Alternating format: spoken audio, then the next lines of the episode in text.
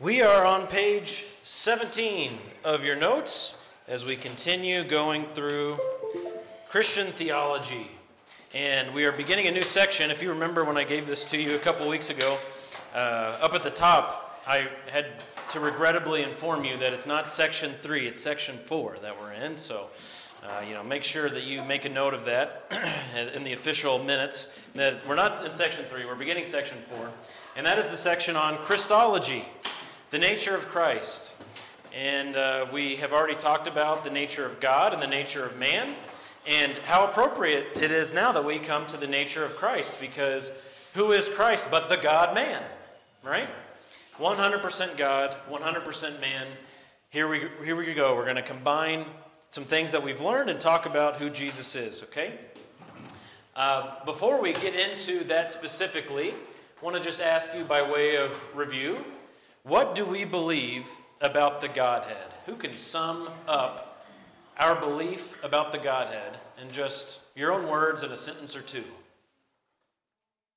Three in one. Okay. Kind of like the oil can.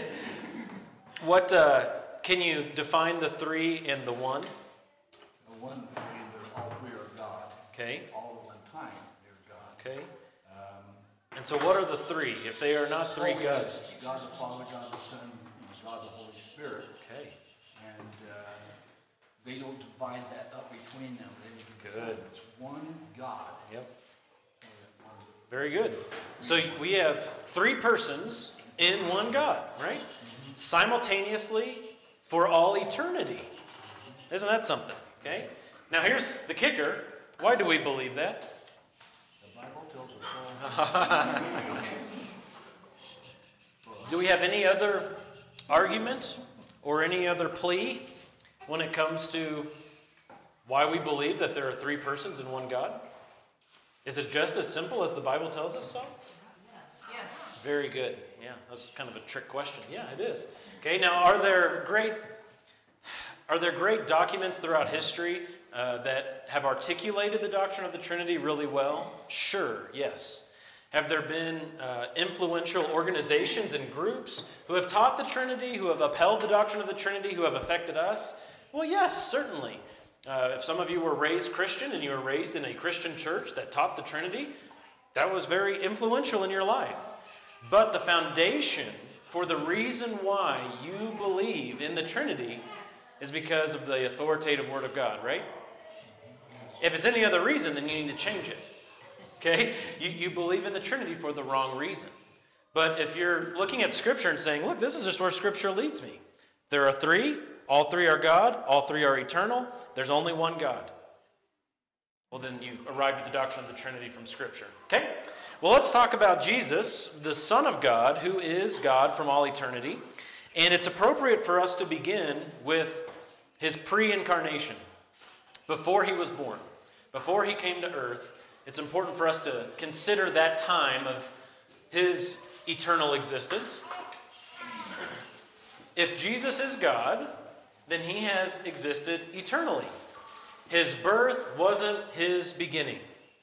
Your conception or your birth was your beginning, you could rightly say. It's really conception, isn't it? But for Jesus, it wasn't his conception, it wasn't his birth, that wasn't his beginning. The Son of God is eternal. And there are three particular New Testament texts that help us to see Christ's glory in eternity past. We're going to look at two of these specifically today. I don't know if we'll get to the third, but there, these are the three John 1 1, John 17 5, and Philippians 2 5 through 7. If you want to get a peek behind the curtain, so to speak, we won't say veil because that has too many connotations around here, right? Uh, we're not talking about veils, okay? We'll just talk about curtains. If you want to get a peek behind the curtain, what was Jesus up to before the Word became flesh? These three passages can really get you going down that road, okay? And uh, we're getting ready to look at John 17 5 and Philippians 2, uh, but we'll also look at John 1 1 later on. All right? So let's talk about John 17, 1 to 5, and we should read it first. So let's all turn there. John chapter 17. And verse 5 is what we're going to hone in on, but we should read 1 through 5 just for a little bit of context and uh, more of a foundation leading up to that verse. John 17, verses 1 through 5. Jesus praying, the Son of God praying to God the Father. Would someone read verses 1 through 5 for us? Stan, go ahead. Father, the hour has come. Glorify your Son, that the Son may glorify you. Even as you have even as you gave him authority over all flesh, that to all whom you have given him he may give eternal life. This is eternal life, that they may know you, the only true God and Jesus Christ, whom you have sent. I glorified you on the earth, having accomplished the work which you have given me to do. Now, Father, glorify me together with yourself, with the glory which I had with you before the world was. Okay. Well, verse 5 is, again, where we want to dwell. And can you look at that verse and start imagining why that verse is critically important as it comes to understanding what Jesus was doing in his pre incarnate state? What do you got?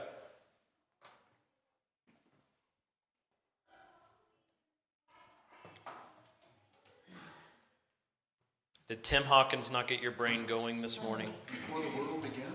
Okay, so we have this language of before the world began, which is, you know, you, you see this in the New Testament quite a bit. Uh, before the world, uh, as a phrase, brings us to before creation. Okay? So you're going before Genesis 1 1. How does the whole Bible begin? Genesis 1 1, in the beginning, God created the heavens and the earth. So if you're reading just Genesis, you don't get to go before creation. You start at creation. And what's interesting about verses like these that we're looking at is they're taking us before Genesis 1 1. So this is before the world was, and what does Jesus say was going on before the world was? In this verse, what was happening? He was in glory with the Father. Okay. He was sharing in glory with the Father. And as Jesus here is praying, he, of course, is in his humanity, praying to the Father while he's on earth. And he's a Jew. He was born under the law, Galatians 4 tells us. And so he's a Jew praying, and that's why in verse 3 he says, I'm praying to you, the only true God. Here he is praying, saying he shared in the glory of the only true God. Hey, now let me read to you Isaiah 42 8. You can just make a note here, and we've talked about this before in this class, but you can't emphasize it too many times. God said in Isaiah 42, verse 8, I am the Lord, that is my name. I will not give my glory to another. So if you have two beings, one of the beings, the Lord, and the other being a creature of some sort, because those are really your only options, right? Creator or creature. Does the Creator ever share any of his glory with any creature.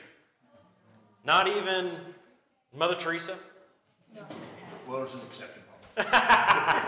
Stop it. Uh, yeah. Uh, the, you know, think of the most righteous person you've ever known, the holiest person, the kindest, sweetest, most loving person.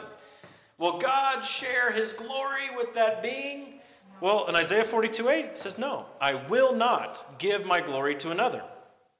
So, as Jesus prays here to the Father in John 17, 5, in such a way that his disciples can hear, this is preserved through the Apostle John, he said, Glorify me together with yourself, with the glory which I had with you before the world was. Past tense, an event in the past where there was glory that was shared between Father and Son, the glory that God will not share with another. So, as he's praying to the Father and he says, Glorify me, we can first recognize this is an act of the Father.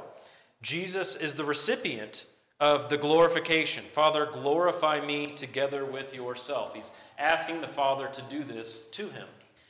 And when he says, Glory I had with you, difficult to phrase this, to put this into our terms today without erring in some way or another. But there's a sense in which Jesus existed as the Son of God in eternal glory with the Father. Yet when he came to earth, when he was born of a woman, born under the law, there was a sense in which his glory was veiled. He didn't cease to be God at any point in time. He didn't become 50% God so he could be 50% human. He maintained his true status as deity, 100% God, while taking on a true status of humanity, 100% human. All right? But he's asking the Father to glorify him, meaning something has been veiled or covered, emptied. That's the language of Philippians 2, where we're about to. Okay? There's a, uh, a children's song that we sing on Wednesday nights. You came from heaven to earth, okay, to show us the way. Came from heaven to earth. And of course, from the earth to the cross, our debt to pay. Do you guys know this song? We could all just jump in and sing unison. and from the cross to the grave, I'll just put a bad looking tombstone. And from the grave to the sky, because Jesus did ascend, didn't he? He ascended back to heaven and rose again in newness of life. And he maintains his glorified body as he. He's praying, you know, here at this point, as he's on his way to the cross. And there's something that has happened where his glory has been veiled.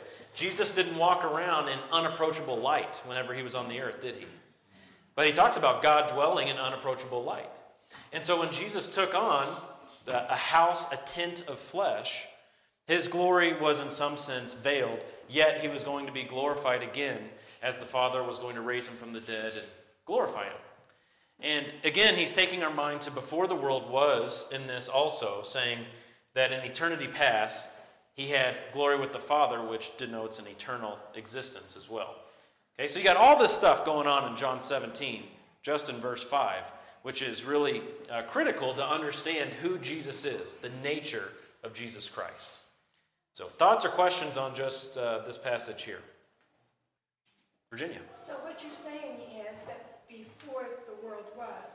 God the Father, the Son, and the Holy Spirit created this world. Very good, yes. Yep. And each one of them is listed as creator in Scripture. Yes. And so, uh, but we don't get anywhere in Scripture there are three creators. No. And that's the challenge with trying to wrap your mind around the, the Trinity stuff is like, okay, there are three. They're very clearly three, but then the Bible's very clear there's one. And so, what we have to do is uh, use terms that we can understand. There's one essence, but three persons. There's one being, there's one what, and three who's. Okay? One God, three persons. Okay. Other thoughts or questions? Okay. All right, well, let's go to Philippians 2. Turn forward in the New Testament to Philippians chapter 2. Very, very important passage with so much to see.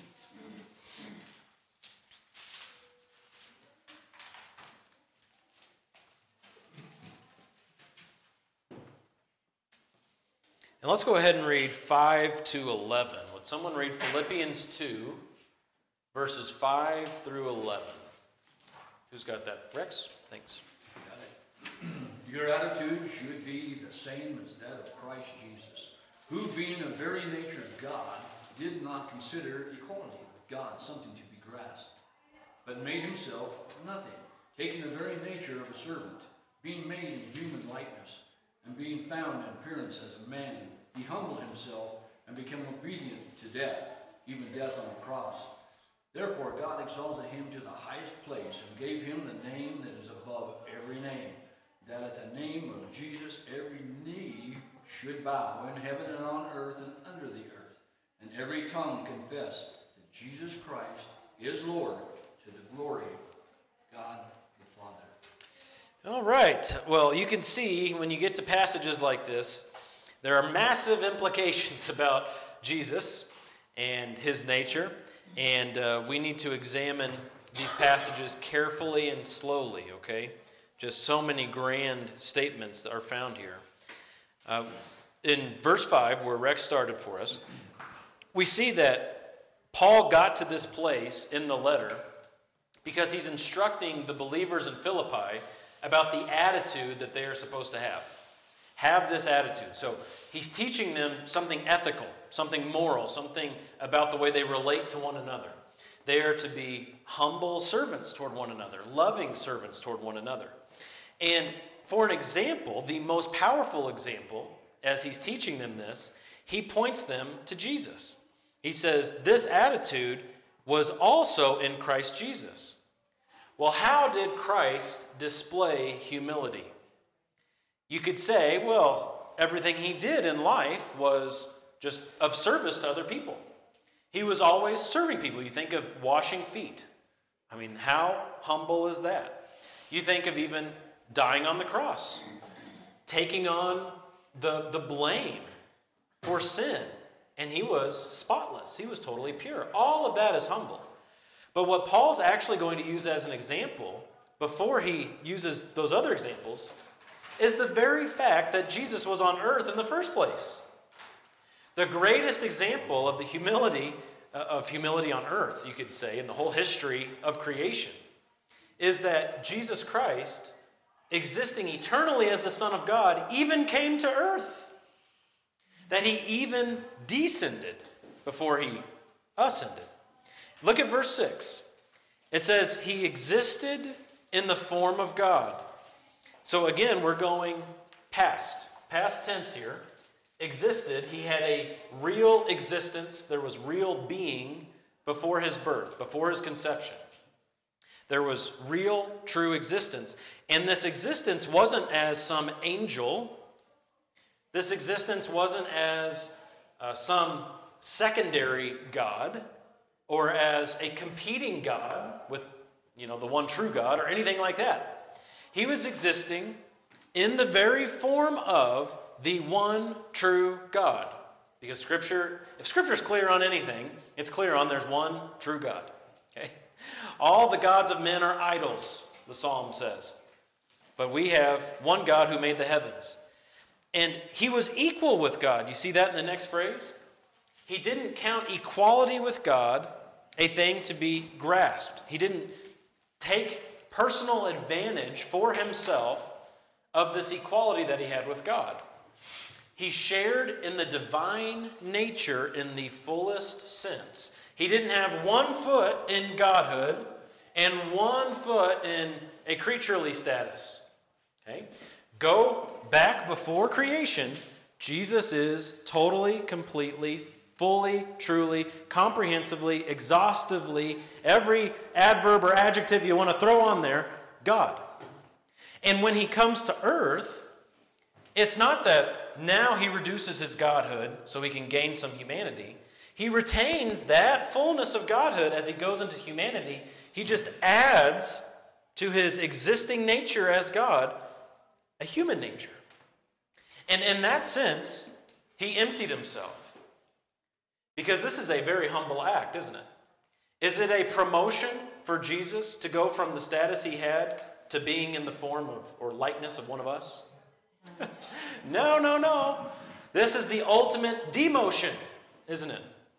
Okay, as far as existing in glory and perfection for all eternity and then coming to a fallen world, that is a demotion. But he was motivated by love. The Father sent the Son, the Son willfully came, motivated by love, and he existed here among us. He emptied himself, verse 7, taking the form of a bondservant, being made in the likeness of men, you and me. And being found in appearance as a man, verse 8, he humbled himself continually. So the very act of becoming man was humble. And then while he was in the form of man, he continually humbled himself, being obedient to the point of death, even death on a cross. He took the form of a servant. This is God becoming man, not man becoming a God. Hold on just a second, Joe. I just want to share one thought on this. there are going to be times you'll encounter somebody who will say that Jesus uh, was just a, a man, a creature like us, and at his baptism or at, I don't know, they'll pick some point in Jesus' life and they'll say, at that point, he became divine. Well, Philippians 2 really shoots that down, doesn't it? Philippians 2 has that order completely switched. He's always been divine, and at a point in time, he became a man. It wasn't that he was a man and at a point in time he became divine. That's just the opposite of what Philippians 2 is teaching. Yes, Joe? He emptied himself. Yes. What does that mean? That is a, a billion dollar question, isn't it? well, we can start to answer that by saying what it doesn't mean. All right? It does not mean that uh, Jesus reduced his divine nature. It doesn't mean Jesus gave up being God. God never gives up being God, right? Uh, the, the Trinity, Father, Son, and Spirit, is just unbreakable. You can't break up the Godhead. It's not that Jesus came to earth and the Trinity became a dinity or binity, you know, whatever prefix for two you want to put on that. It, that's not what happened. Okay, so we have to rule that out totally. It could mean that he willfully gave up the exercise of certain attributes. So, for example, when Jesus was living his life on earth and teaching, perhaps you remember when he's talking about his own second coming, he's going to come back to earth. He says, Of that, uh, that time, no one knows the day or the hour. And he adds, Not even the Son, but only the Father. Hey, now that's pretty interesting. So you, you could have, well, see, Jesus knew the day or the hour before he took on humanity, and then as he took on humanity, he gave up certain attributes of his uh, knowledge. He didn't give up his omniscience completely, but he gave up certain privileges of that omniscience. That's what some people say. Now, the problem with that is that uh, Jesus still showed a lot of omniscience. he went, perhaps you remember this too, as he would teach, and someone would disagree with him in the crowds, the scripture says, Jesus, knowing their hearts, said to them this, that, or the other thing. So he knew all things, okay? Now, did he exercise his omniscience in a different way? Maybe. Uh, another problem, though, with that verse is that apparently the Holy Spirit doesn't know the day or the hour because it says only the Son knows, not the Father. Well, what about the Holy Spirit? Why doesn't he know the day or the hour? And that becomes a whole different issue, too. Um, Emptied himself could also mean, instead of going down that route, we could go down the route of he cloaked himself in the form of a creaturely existence in such a way that, that his status was humbled. It's a general statement, it doesn't get to the specifics, but it conveys this idea. He left a glorified status and a glorified place to come here.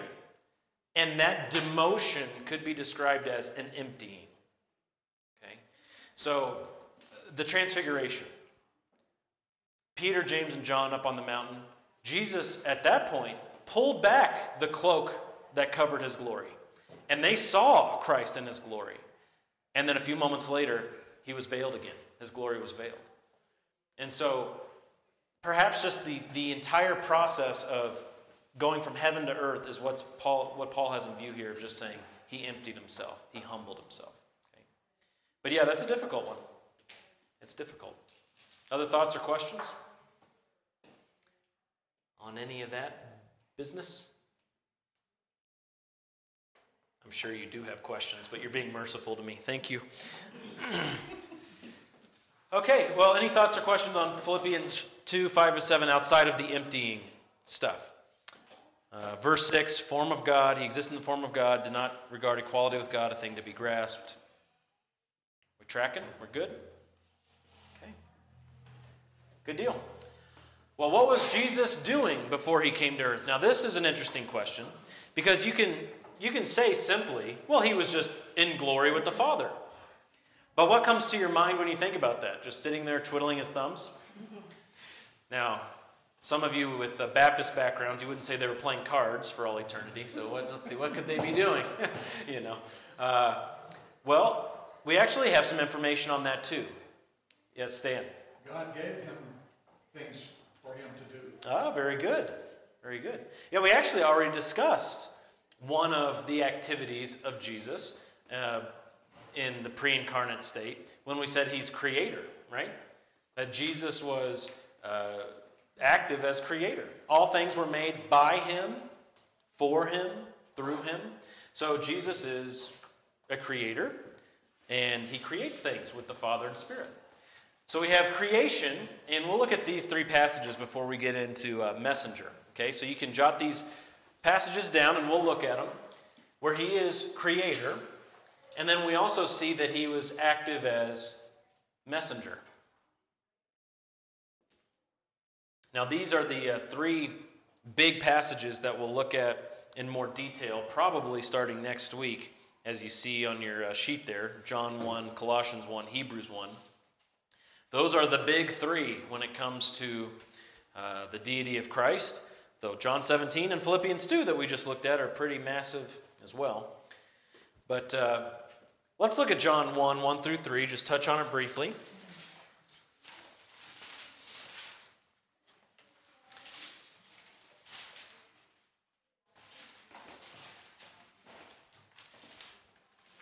Someone want to get that for us? John 1, 1 through 3. I got it. Okay, go ahead. In the beginning was the Word, and the Word was with God, and the Word was God. He was in the beginning with God. All things were made through him, and without him was not anything made that was made. Okay, so there is not one thing. I don't super like that word, but sometimes there's no other word you can really use. there is not one element of creation that exists that came into existence apart from Jesus. Now, does that, uh, does that elevate your thinking of the Son of God? It should, right? Uh, that should put Jesus at a very high place in your mind. That not one thing exists apart from Jesus. Pretty big implications with that, isn't there? Colossians chapter 1. Let's look what that has to say. It's going to be quite similar to John 1. Colossians 1, 15. We'll do 15 to 17. Who's got that for us? Colossians 1 15 to 17. Go ahead, Mike. He is the image of the invisible God, the firstborn of all creation. For by him all things were created, both in the heavens and on earth, visible and invisible, whether thrones or dominions or rulers or authorities, or all things have been created through him and for him. He is before all things, and in him all things hold together. All right. Pretty massive statements there, right? I mean, this, these are comprehensive terms. All things were created through him. By him, all things in heaven and on earth, through him and for him. And it adds there too that he is before all things. I'll read to you from Hebrews chapter 1. So you've got the testimony of John there, uh, that Jesus is creator. Testimony of Paul, Jesus is creator. Perhaps Paul is the author of Hebrews. We're uncertain, but uh, you have the author of Hebrews affirming this also. Hebrews 1 1. It says, God, after he spoke long ago to the fathers in the prophets, in many portions and in many ways, in these last days has spoken to us in his Son, whom he appointed heir of all things, through whom also he made the world. Through Jesus, God made the world. Through the person of the Son, God made the world. So creation was through him, by him, for him.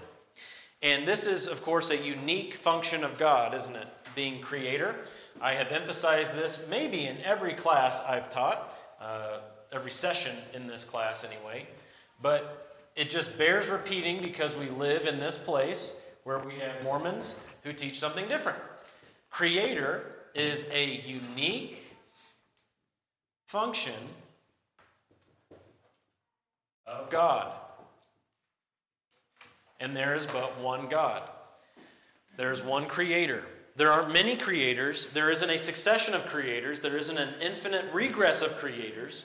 There is one creator, and this title of creator and the act of creating is unique to the one true God himself. And now we'll look at another function of the Son, and this function is unique to the person of the Son. Jesus, before he came to earth, was not only creator, but he was messenger. He was a messenger. So you can write these passages down, and there are several that we could look at.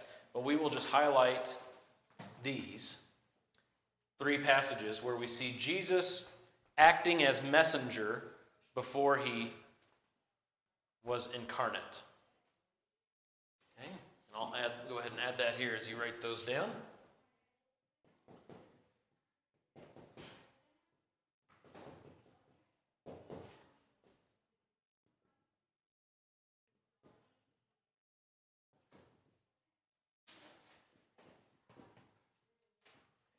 So, being creator is a unique function, it's a function for God alone. Being the messenger through the Old Testament was a unique function of the Son. And of course, there were other messengers as far as angels go, but there's a he was a special type of messenger, and we'll look at that momentarily. We still doing all right? It's doing good, tracking along? Aren't as many fireworks with this lesson as there were in some of our previous ones, so that's good as long as we're all tracking along. Let's go to Exodus 3 together. Exodus chapter 3.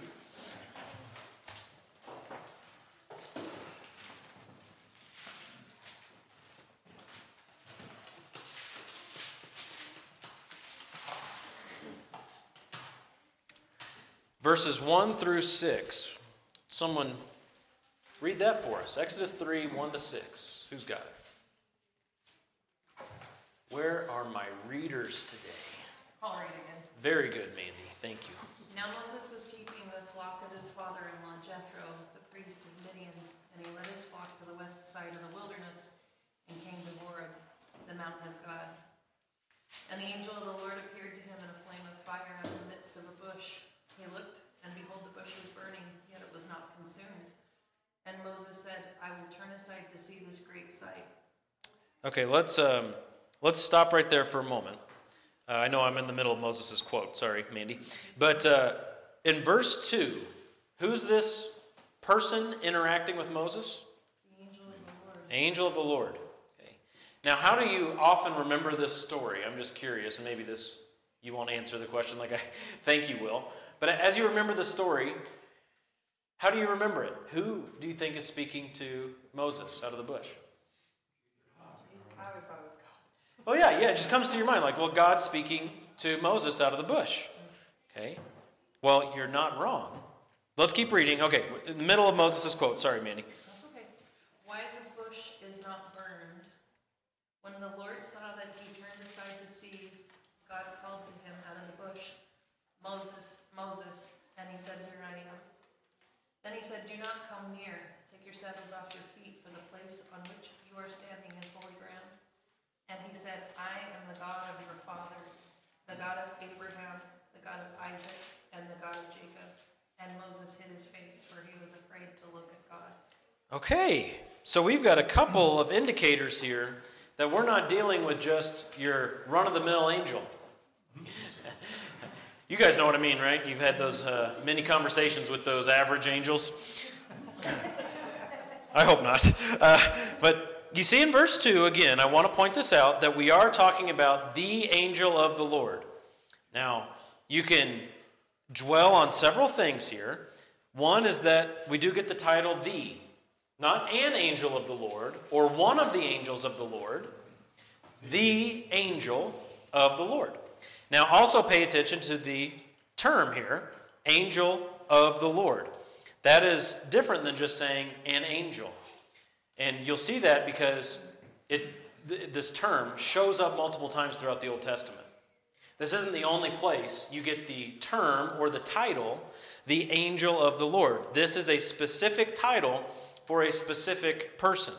Okay, so you have all that in place. As you drop down to verse 4, and it says, when the Lord saw that he turned aside to look, the angel of the Lord called to him? Or what does it say? God called to him. So now we've run across an equivocation or a uh, I don't know what's a better word than equivocation. I don't know. A uh, another term referring to the same person. You have the angel of the Lord meeting with Moses, and in verse 4, he calls out, and the text says that it's God calling out. The angel of the Lord here is equated with God. And in verse 6, he speaks. So now we're outside of the narrative. Now we're going to a direct quote from the angel of the Lord in the bush. And the angel of the Lord is saying, I am the God of your father, the God of Abraham, the God of Isaac, and the God of Jacob. And Moses hid his face because he was afraid to look at God. Meaning, the flame of fire that was in the bush, not consuming the bush, looking at that would be the same as looking at God in Moses' mind. And of course, Moses is the one who wrote Exodus, so he's the one who wrote the narrative in between the quotes. And he is here saying, The angel of the Lord is God. Pretty interesting stuff, isn't it? You guys got any thoughts on that? Rex. Isn't that uh, where we see all capital letters, Lord, not capital L, small lowercase? That gives a clue there with the all capitals. So we've got uh, two Hebrew terms being used for God here. In verse 4, you have the all caps Lord, which is Yahweh, and that's the name that God is about to reveal to Moses in the following verses. Uh, it's just a few verses down where um, Moses is told that that's God's name. Look at verse 14, uh, Exodus 3:14. When uh, Moses asks God, "What's your name?" God says to Moses, "I am who I am." Thus you shall say to the sons of Israel, "I am has sent me to you." I am is the Hebrew word Yahweh, which is the name of God. That's the revealed name of God. So when you see Lord in all caps in your Bible, in the Old Testament is where you'll see that. And it refers to the Hebrew name of God, Yahweh. But you see here also in verse 4 and in verse 6 and in ver- verse, no, verses 4 and 6, you see you just have the standard capital G, God. That's the Hebrew word Elohim. Okay? And uh, it's referring to the same. Okay? Yahweh is Elohim, Elohim is Yahweh. You'll perhaps sometimes encounter the LDS argument that Yahweh or Jehovah, okay, Yahweh sometimes will be translated Jehovah. Well, that's referring to Jesus, but Elohim is Heavenly Father. You guys ever heard that one before? It makes zero sense, okay? It's inconsistent throughout the Bible. There is no way to consistently maintain those definitions. You have both titles being applied to both Father and Son. So Anytime you hear that, just say, Have you ever checked that in the Old Testament? and the answer will, of course, be no. But uh, you have Lord Yahweh being applied to the Father and to the Son. You have God, uh, Elohim, being applied to Father and Son. And there's one more Hebrew word for God. That's the word Adonai. And in your Old Testament, that shows up capital L, Lord, lowercase O R D. And uh, that's the least used out of the three. Joe, did you have a thought or a question a minute ago?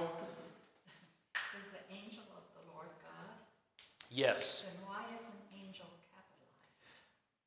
That's a translation decision. You can learn Hebrew, make your own Old Testament, capitalize whatever you want. or if you want to go through in your print Bible, you can just put a capital A there if you want. That'd be fine. Yep, that would be fine. Okay. Any other thoughts or questions on Exodus 3? All right. Judges 13. When's the last time you read Judges 13? Huh? Been a while? Book of Judges. It's the seventh book of the Old Testament after Joshua. Chapter 13.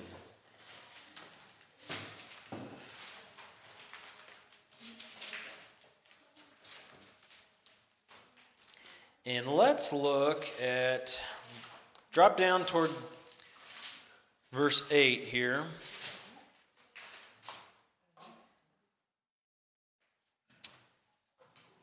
Yeah, I'm just going to go ahead and start reading in verse 1, okay? Let's read a little bit of a longer section. Sorry. All the way at the top of the chapter. Uh, here is your theme for the book of Judges. Judges 13:1. The sons of Israel again did evil in the sight of the Lord, so that the Lord gave them into the hands of the Philistines 40 years. Well, there was a certain man of Zorah of the family of the Danites whose name was Manoah. and his wife was barren and had borne no children. Then the angel of the Lord, here you go, verse 3, appeared to the woman and said to her, Behold, now you are barren and have borne no children, but you shall conceive and give birth to a son. Now therefore be careful not to drink wine or strong drink, nor eat any unclean thing, for behold, you shall conceive and give birth to a son, and no razor shall come upon his head, for the boy shall be a Nazarite to God from the womb, and he shall begin to deliver Israel from the hands of the Philistines. Then the woman came and told her husband, saying, A man of God. Now notice the language she's using here. She doesn't say the angel of the Lord. Uh, perhaps she didn't know that title. But she says, A man of God came to me, and his appearance was like the appearance of the angel of God. Very awesome. And I did not ask him where he came from, nor did he tell me his name. But he said to me, Behold, you shall conceive and give birth to a son, and now you shall not drink wine or strong drink, nor eat any unclean thing, for the boy shall be a Nazarite to God from the womb to the day of his death. Verse 8 Then Manoah entreated the Lord and said, O Lord, please let the man of God whom you have sent come to us again, that he may teach us again, uh, or sorry, teach us what to do for the boy who is to be born. God listened to the voice of Manoah, and the angel of God came again to the woman as she was sitting in the field. But Manoah, her husband, was not with her. So the woman ran quickly and told her husband, Behold, the man who came the other day has appeared to me. Then Manoah arose and followed his wife. And when he came to the man, he said to him, Are you the man who spoke to the woman? And he said, I am. Manoah said, Now when your words come to pass, what shall be the boy's mode of life and his vocation? So the angel of the Lord said to Manoah, Let the woman pay attention to all that I said. She should not eat anything that comes from the vine, nor drink wine or strong drink, nor eat any unclean thing. Let her observe all that I commanded. Now let's drop down to uh, verse 17. Manoah said to the angel of the Lord, What is your name? Oh, interesting. So that when your words come to pass, we may honor you. But the angel of the Lord said to him, Why do you ask my name? Seeing it is wonderful. And that's kind of like the end of that line of questioning. okay? Wow. And uh, drop down to verse 20. What came about, when the flame went up from the altar toward heaven, that the angel of the Lord ascended in the flame of the altar.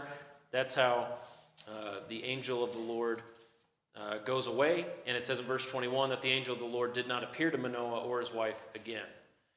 And uh, Manoah knew at that point that he had seen the angel of the Lord. Now, that is just an extremely interesting interaction, isn't it? That would rock your world. Yeah, that would change your life. But what are we seeing here in these descriptions that help us to understand a little bit more who the angel of the Lord is? What, what did you see in that story? Question, Jeremy, do we have the and, and we have the Lord, we see in here also an angel, which is not the Lord. Where did you see that? Oh, NIV. Okay. Yeah, it says uh, in six, it says he looked like an angel of God. Yes. And so right there, there we're not saying, or she at that point isn't saying this was a mere angel. She's saying he looked like an angel. And so there was something about the countenance, about the appearance that was angelic in nature. And of course, this is before there was a full understanding, which they never even really get to a full understanding. How could you? Of uh, this messenger's status as the angel of the Lord. Like that last verse I read, verse 21 or 22, whatever it was. Then Manoah knew he had seen the angel of the Lord. And we have Gabriel, which is not listed here, but when we do, isn't that listed as, just an angel? Correct. Or Michael. Or Yep. Michael. Yep. Or Bob, right? Yeah, that's right. Uh, Carlos. Uh huh. Yeah. Okay, what, what else are we seeing in this passage that's interesting? There's much to see. He doesn't give his name. Yes. Okay, what, what does he say instead? He d- gives an indicator. Wonderful, you ask my name, seeing it is wonderful. Yes. Now, wh- does that take your mind anywhere else in the Bible? A wonderful name. Isaiah. Good. Isaiah 9 6. For unto us a child is born, unto us a son is given, and his name shall be called Wonderful Counselor. That's pretty cool, huh? I like that. What about his appearance? We touched on that already. Uh, verse 3, um, or whatever verse it was. He was like an angel.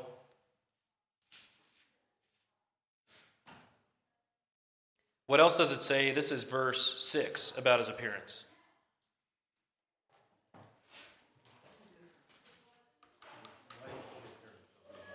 Yeah. An awesome appearance. Very awesome, actually, is what it says. Very awesome appearance. I would imagine so. She also calls him man. Yes. Yeah, you can see that they're not getting this instant grasp. I mean, she's saying there's this, angel stuff going on. He's got an awesome appearance, but there's something that relates or conveys manhood about this. What do you suppose is going on there? How could she say that he's a man of God? He looked like an every, everyday man that she was familiar with. Okay, in some sense, right? Because he's still very awesome. And I'm assuming she didn't say that about her husband. But his coverings, his clothing. Yeah, okay, yeah.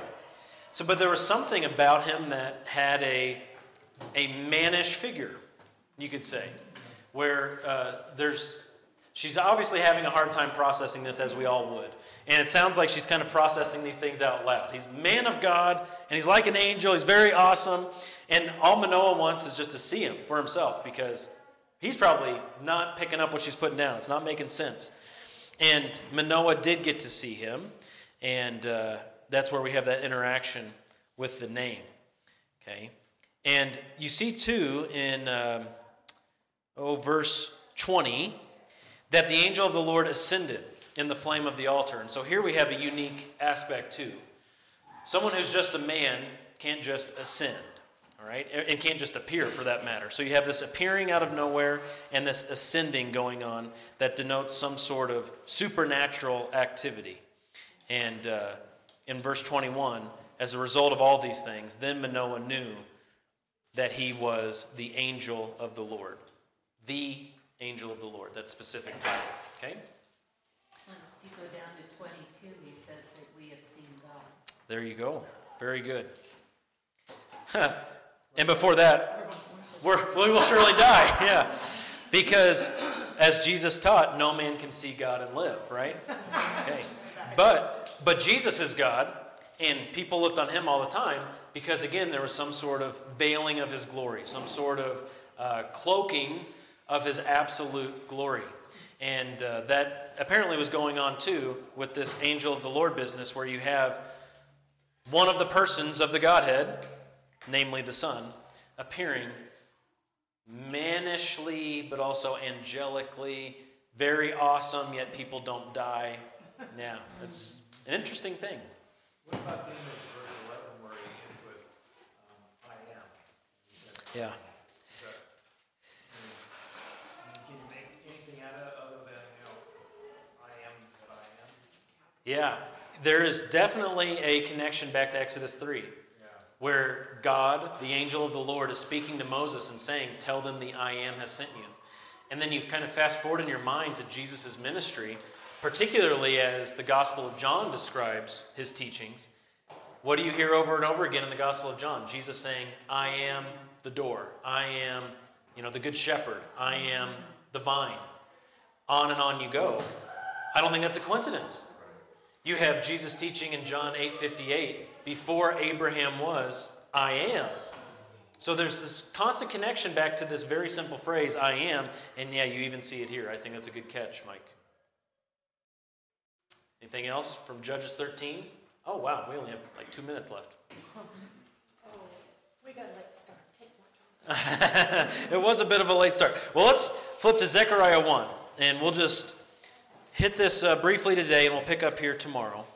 The second to last book of the Old Testament. Does that help you find it? Zechariah 1. And we will go to, um, we want to end up at verses 12 and 13, but.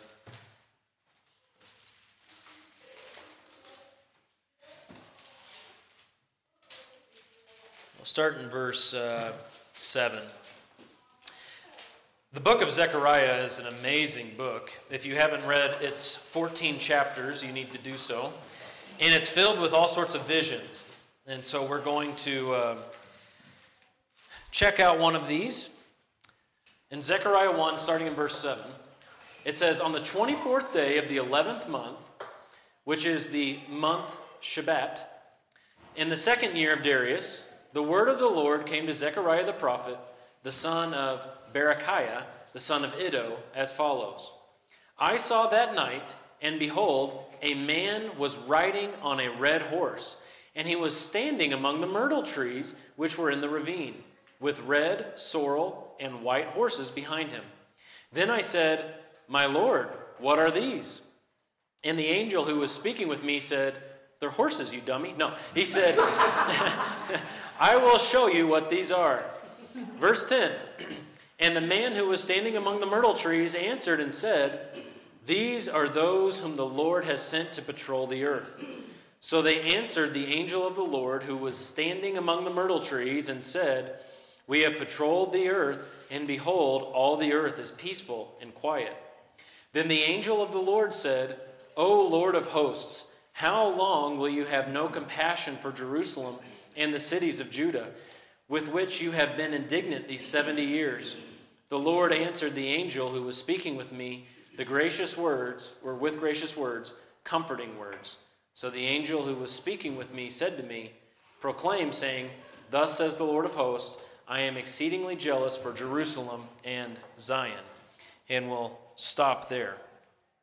This is uh, an interaction between Yahweh and the angel of the Lord. Does that mean that the angel of the Lord is not Yahweh? Because in Exodus 3, you have Yahweh speaking to Moses out of the burning bush, and Yahweh is the angel of the Lord. But now you have Yahweh speaking to the angel of the Lord.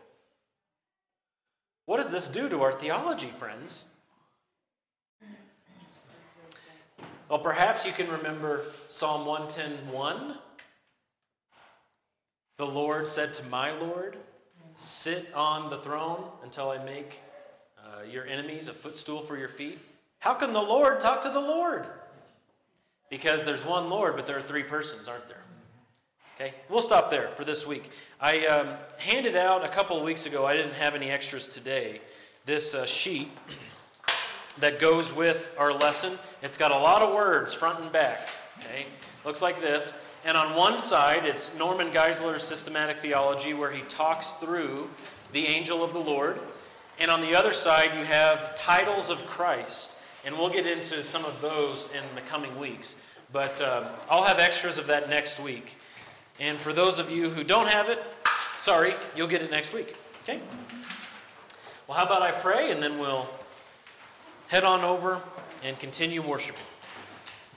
Father, thank you for this day and for our time together. Please help us to continue to behold your glory in Scripture, that we would honor you rightly, that we would worship you in spirit and in truth, and that Jesus would be lifted up in our hearts. And we ask this in his name. Amen.